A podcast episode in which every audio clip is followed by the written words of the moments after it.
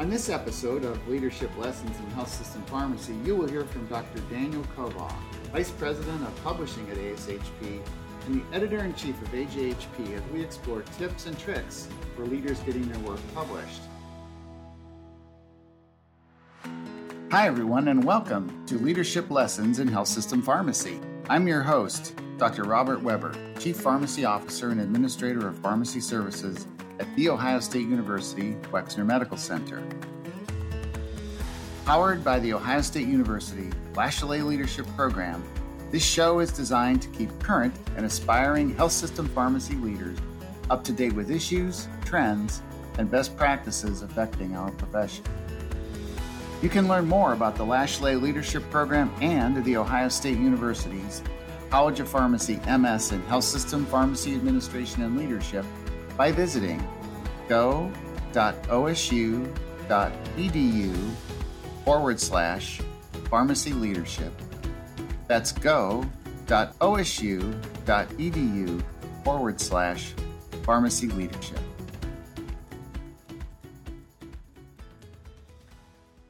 Dan is a toxicologist by training and was educated in Pittsburgh at Pitt School of Pharmacy and Duquesne University.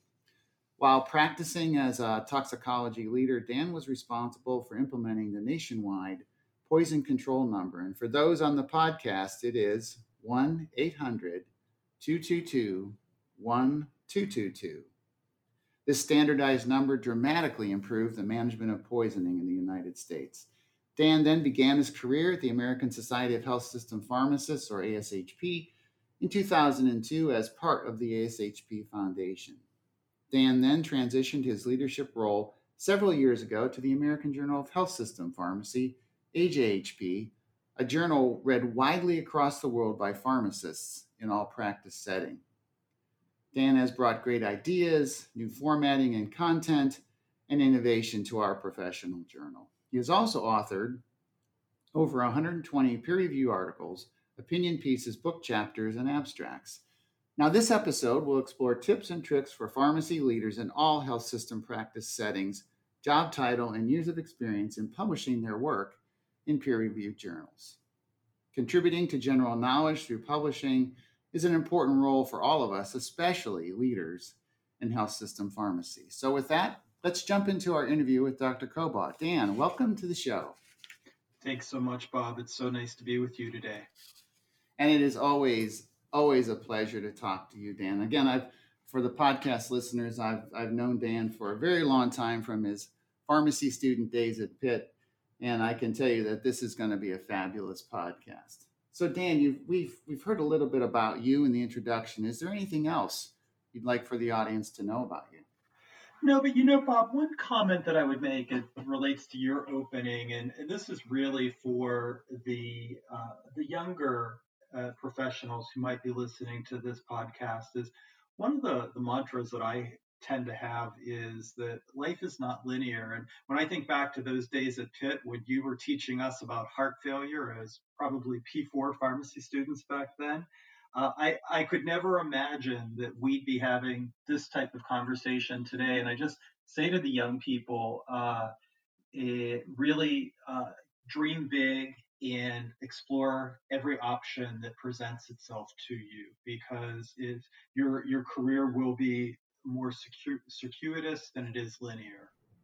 Yeah, and that's really great. That is like super super good advice because I, I was thinking about this the other day as well. I was walking over to the College of Pharmacy and I, I went into one of the classrooms and I thought to myself, Dan, I, I was in this classroom 40 some years ago, not even knowing that at some point in time I would be leading a very large pharmacy enterprise at The Ohio State University. And sitting in the back of the room listening to lectures and taking notes and taking tests, you know, I thought of my career as as as linear and moving forward, you know, linear fashion. But you're right; it's a very circuitous path. And for all of the listeners on this podcast, taking that circuitous path and taking risks is so so important. So that's a really great uh, great advice for for our listeners. So AJHP is is in my opinion a very respected journal. I I, I see it as the gold standard of our profession. uh, Dan, in terms of academic uh, and scholarship. Now, so what led you into your career as editor in chief of AJHP, and how does one find themselves interested and qualified for these types of roles?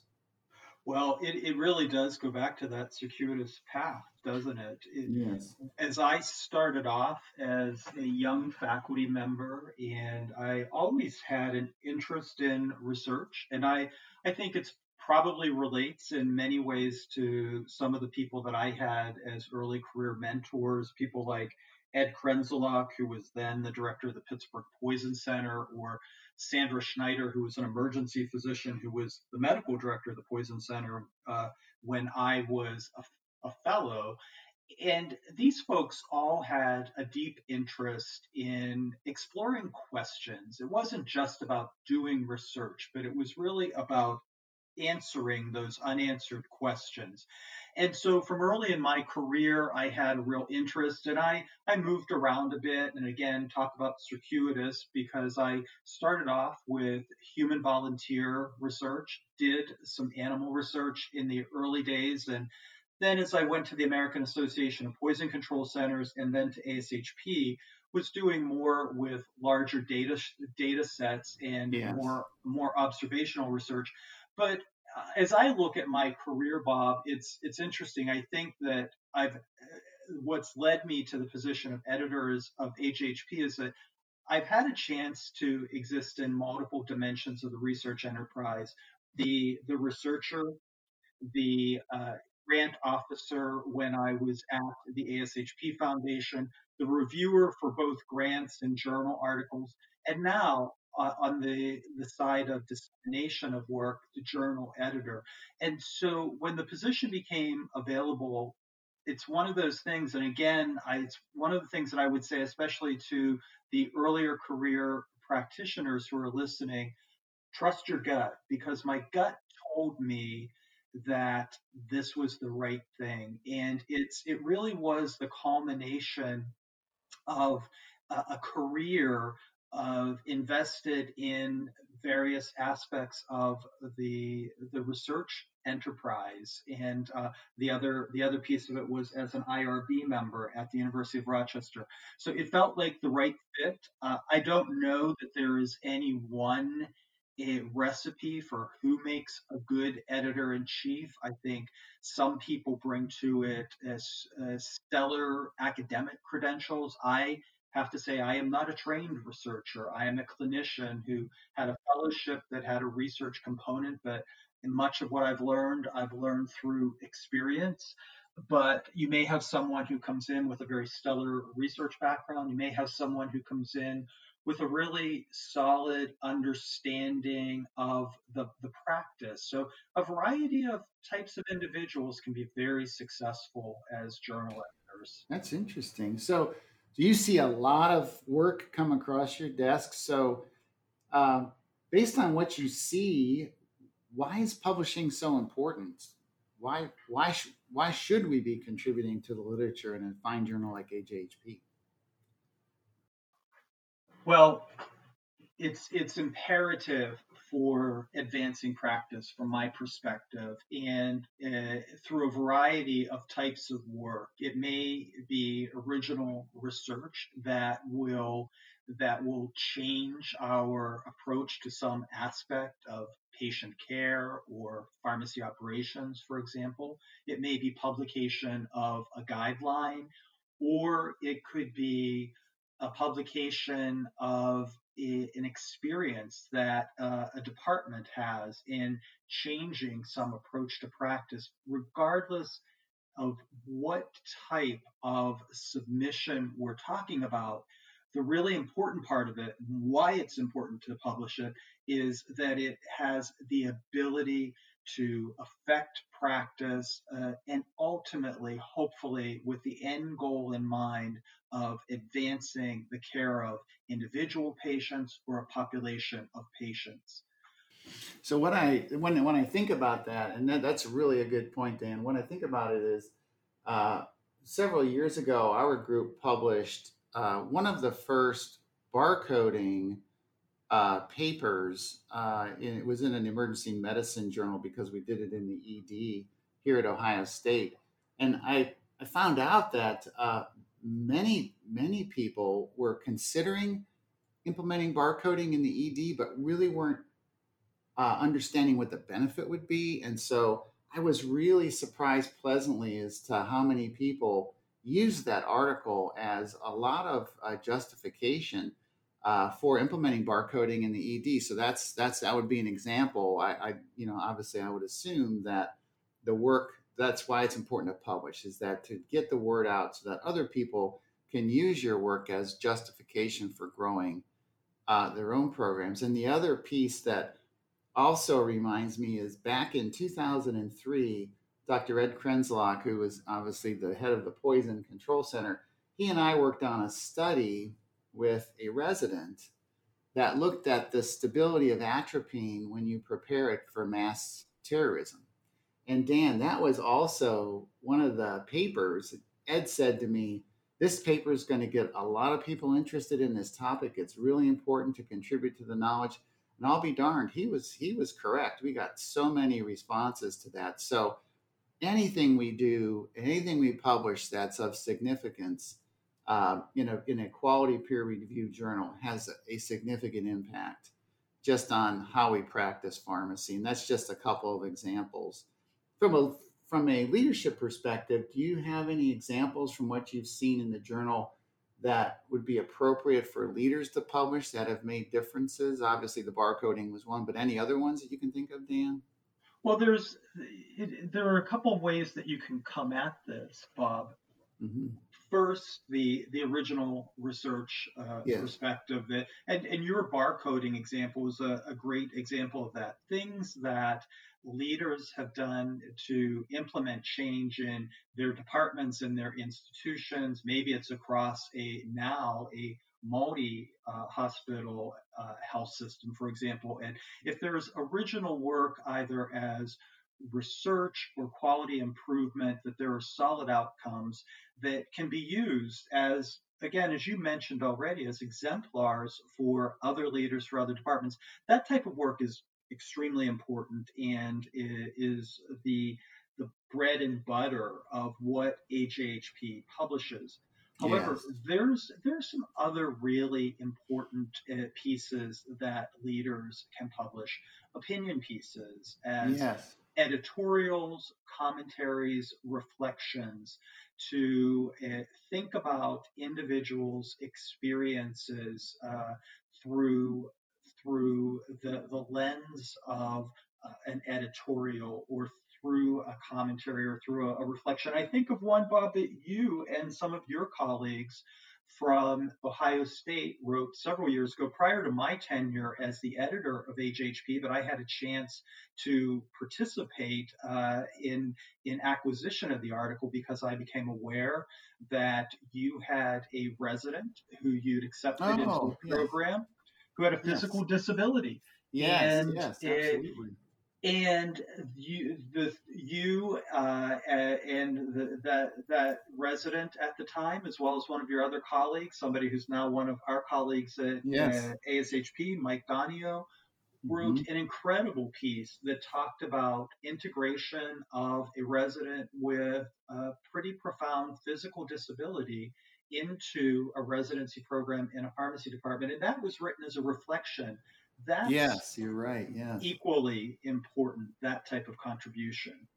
And I will make a comment about that in that I, I was very uh, I was very much wanting to do it, and, and I so so I sat down with Mark Christ, who was the who was the resident, and at first he was very hesitant because obviously doing those getting that sort of stuff out publicly is you know obviously a bit of a risk. People you know feel a bit vulnerable doing those sorts of things. But he agreed and we we walked him through the paper. And i got that honestly and i had forgotten about that. I'm so uh, thankful that you brought that up. Uh, that, that, that's one of my proudest publications. And, and actually i also get a lot of people commenting on it as well. It's cited uh, as well uh, in many you know you know writings as well. So yeah, that that's really interesting that you brought that up. I had actually forgotten about it, but thank you for bringing that up. Um, so, okay, let's say I have a I have an idea. Let's say I I do a project. I'm thinking this might be something that we get published. What is your thought on what's a good idea in terms of if I've got if I've got an idea, what are the criteria for what's a really good idea? Well, I always go back and start, and I think uh, there are a couple of ways that you can tackle this issue of a good idea. And one is it relates to the idea itself. And then there's another piece of it where I think that there's a, especially for a researcher who's just getting started, there's a humanistic side of it. But in terms of evaluating the idea, what I, many of us, I bet you included, Bob, turn frequently to the Hulley's finer criteria yes, as yes. as an as a good rubric to to say does this make sense? And for the the folks who aren't familiar with finer it's a mnemonic that is is the is the work feasible? Is it interesting? Is it novel? Is it ethical? And is it relevant? And those are all incredibly important questions to ask because if you have a great idea, but you just don't happen to have a large enough patient population to complete the work, uh, there's a real feasibility issue there.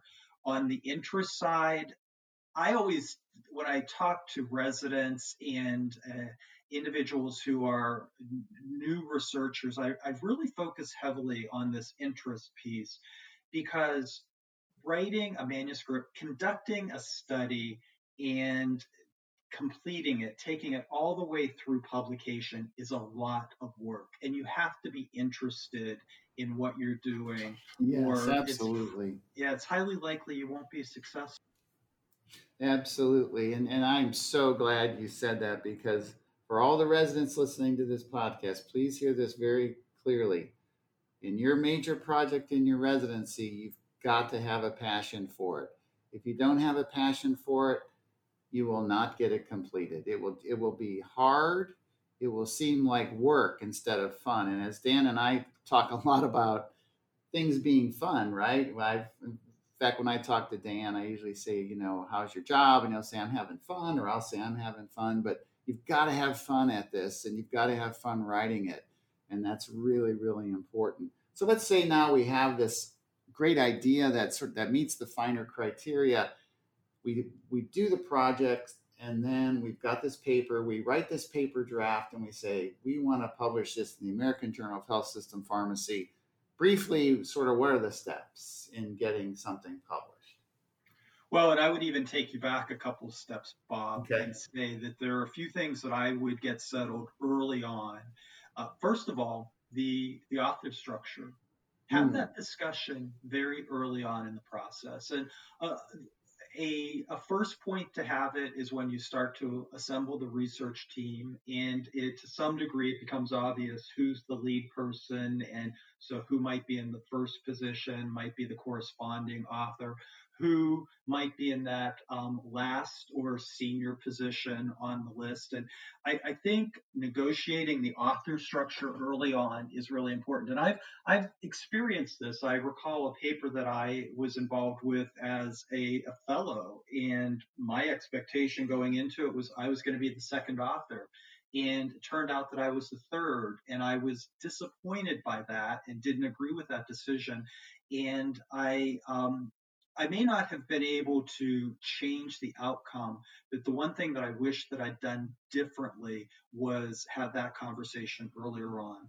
Yes, yes. And I've, I've actually had that as well, as well. I thought I would be the first author, and I was actually the second author.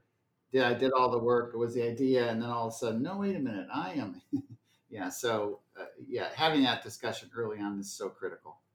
And and then the next piece that Uh, really helps in terms of efficiency and moving things along. A great deal of your manuscript can be developed even in before the study is complete. You, yes. You yes. can write your introduction. You and, and I'm a big believer in the relatively short three to four paragraph introduction that lays out the rationale for the, the issue that's mm-hmm. being studied and ends with the objective of the study. you can write that, you can write your methods, and you can even start to outline what you expect to address in your discussion before your study is completed. So I think that that is a it's a time saver and it's something that really can help the especially a new author can help them get started. And and then the next step that you ask you know you've made this decision that you want to publish where do you go from here? I think that's basically what you were asking and yes it, mm-hmm. it is selection of a journal. Uh, first and foremost uh, uh, what journal's scope fits the type of study that you you've conducted. So if it is a study on barcoding in the emergency department, for example, uh, that would be within the scope of AJHP. But identifying uh, which journals have a scope that uh, makes sense for your work, which ones have the audience. You know, Bob, you made that comment about uh, publishing it in an emergency medicine journal. Yes. Because because it was a, a barcoding implementation based in the ED. I mm-hmm. could uh, have a debate with you about that and argue yes. pretty passionately that, well, maybe your audience should be pharmacy executives who are will have to ultimately uh, justify implementation of this costly technology in the ED. So, uh, looking at your audience, certainly folks are interested in the reputation of the journal. And here, one thing that I would just remind uh, our listeners, especially again, I keep going back to the newer researcher. Be very careful that you do not become the victim of a predatory journal. If a hmm. journal is willing to have you pay a manuscript submission fee and basically accept your manuscript without any peer review or a very superficial peer review, that should be a big red flag to you. Yes, so be absolutely. very careful in selecting your journal based on its reputation and quality. Follow the journal's uh, guidelines and prepare to work hard even after you've submitted your first manuscript because if the journal has done their job, they're going to come back with a, a, a, probably several revisions that they want you to make to get the manuscript in shape for acceptance into the. Yes, and that was uh, uh, that was one of the key reasons I asked that question, Dan, is because I think people think the work is done when they submit it, but actually the work just starts, and it's it's more about the diligence and paying attention to detail and really truly responding to the uh, reviewers' comments directly and clearly so that you, as editor, and the reviewers understand that you understand what their issues are and you've addressed them. And I think that's a key learning is that there are steps and obviously submission, there's formatting, there's those sorts of things, but then there's the revisions. And then there's coming up with the galley proofs. And I think the other piece of it is once an article is accepted for publication, then the journal will send us, as you know, galley proofs, which will look that'll be what the journal what the article is going to look like. And reviewing those carefully is really really important because you don't want to have to submit any errors or corrections. I mean obviously errors happen in typographical errors maybe how something's listed on a table. And so being really paying paying attention to that uh, would you not agree is really important?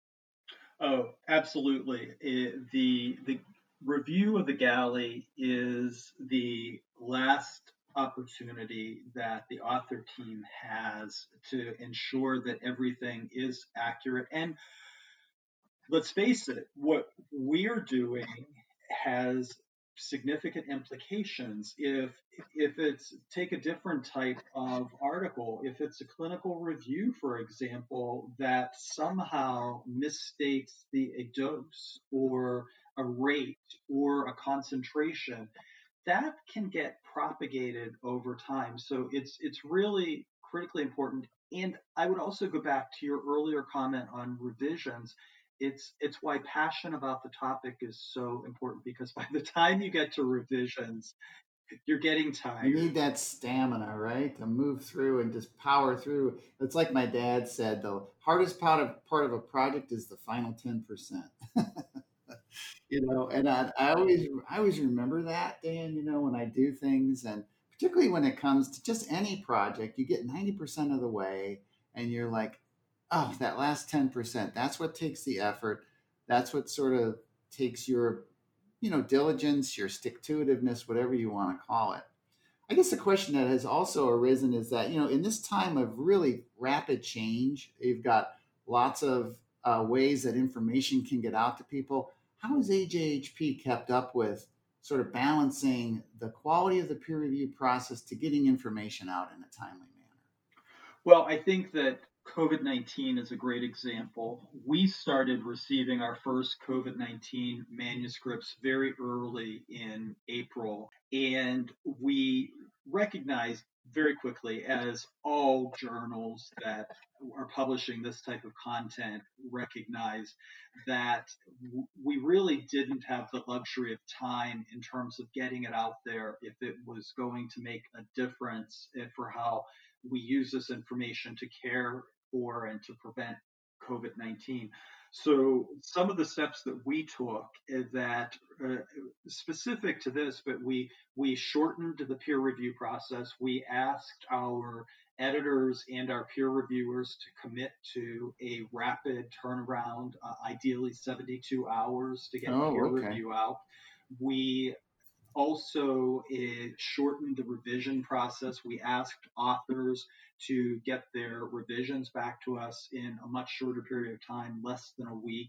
And when you talk about innovations, we made a step as a journal to begin publishing what was the author's final edited submission. So the first thing now that AJHP readers see when they go to our site for advanced articles is an article that is not uh, produced uh, in the AJHP style, for example. It looks much more like a, a, Word document, but it has all of the information that will be in the final article, but it hasn't been typeset yet. And we now we we now publish those, and and many journals are doing that. The other things that are are really really important is just taking different approaches to disseminating your work. You know, some authors are not are a bit reticent about they don't want to brag about their work but we really we really encourage social media communication about the publication we do a lot of it actively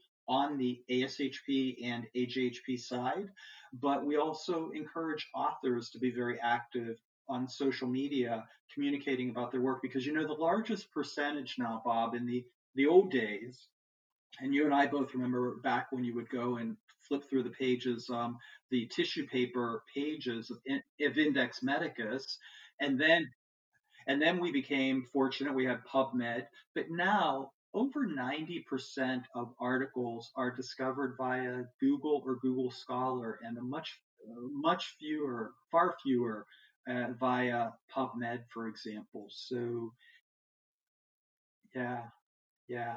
So it's it's it's important to think of think about communicating the way we communicate today if you want to get your yes and so we've talked about a lot of really neat things around publishing. We've talked about the idea making sure that it's robust and then once you've got an idea obviously uh, following all the steps but keeping uh, your diligence up to get the paper done and making sure that the revisions are appropriate, but all importantly, reviewing those galleys, but getting most, but most importantly, getting information out and publishing information is work and it is a commitment. And I'm hoping that folks who listen to this podcast will, will see the value of that and the value of really general knowledge transmission.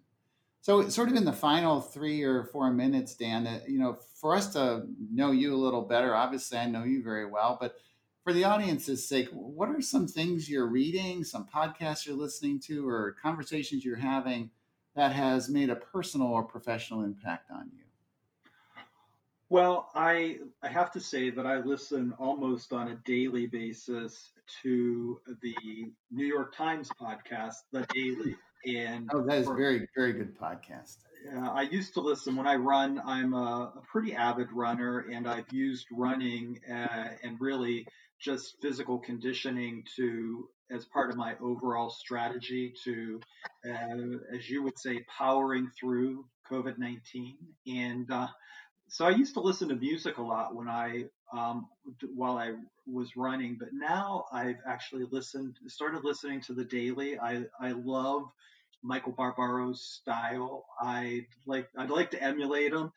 And so that really keeps me up to date on what's happening uh, really in current events and uh, i was introduced about uh, say a year and a half or so ago to an author who's been around for a while i just hadn't um, read his work but abraham verghese who mm, is, yes, yes. is a physician and a novelist who, even when he's writing nonfiction, has the tremendous ability to write nonfiction as if it's fiction. He is just such a gifted author.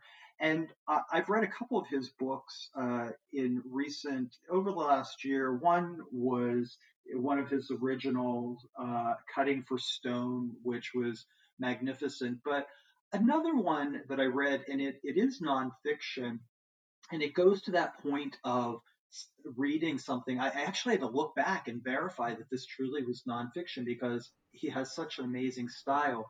But it was called The Tennis Player. And mm. it was very interesting because it was about the relationship between a faculty member in a school of medicine, the mentoring relationship, I should say, and uh, his uh, a medical student who he met during the course of uh, the medical education journey, and they both had a deep interest in tennis, which is something um, I'm I um, uh, have uh, peaks and valleys in terms of my own tennis playing, but but I I really enjoyed it. I enjoy reading Verghese's work, and this particular one because of some of the dimensions of the mentor and mentee relationship. Mm, and mm-hmm. it, it, it, had a very difficult component to it because there's a component to it that, that relates to substance substance use disorder. Mm. So it's um, fascinating work uh, that for that Verghese. So he's always on my the top of my list. Oh, that's really interesting. I'll have to try to I'll have to try to look at that. I know that people I know have have read some of his work, uh, and particularly my wife has read um, some of his work as well. So, well, Dan, it's been great to talk to you as always. I every time I talk to you, I feel like we just sort of left off where we ended the last time. So, I truly appreciate you being on the show and participating in this podcast and uh, again, uh, the profession is very proud of you and what you have done for our uh, constituents who read the journal, for the change that this journal has made in the lives of our patients through program development and new data is really directly related to your leadership. And so the profession thanks you, and I'm really grateful to have somebody like you on our show. And so, uh, with that, uh, any uh, any parting words of advice to our residents? By the way, I always ask that question as well. Any words of wisdom you'd like to give them? Well, I think I, first I want to thank you, Bob, for all those kind things that you just said. And actually, mm-hmm. my response to you, really, I think in my response to you is that wisdom that I convey to the residents. I, by no means do I get the individual credit for anything, any of the successes we've had with AJHP. It really does take a village. It's the it's the authors, it's the readers, it's the reviewers, it's the editors, and all coming together. It's our our publishing partner, in this case, Oxford University Press. It's all of us coming together to produce a information that we really hope will advance care. And so I would say that to to the residents, it it, it really does take a village. It takes a team, and um, it, make sure you stay committed to that as part of the process. Well, thank you again for that. Those are awesome words of, of encouragement. And I know there's residents out there that are struggling right now with things, their research project, COVID 19. So obviously, you know, hearing Dan uh, saying to use your resources is really important. And Dan, thank you again for being on the show and have a great week. My pleasure. You too, Bob. Thank you for joining us for this episode of Leadership Lessons in Health System Pharmacy.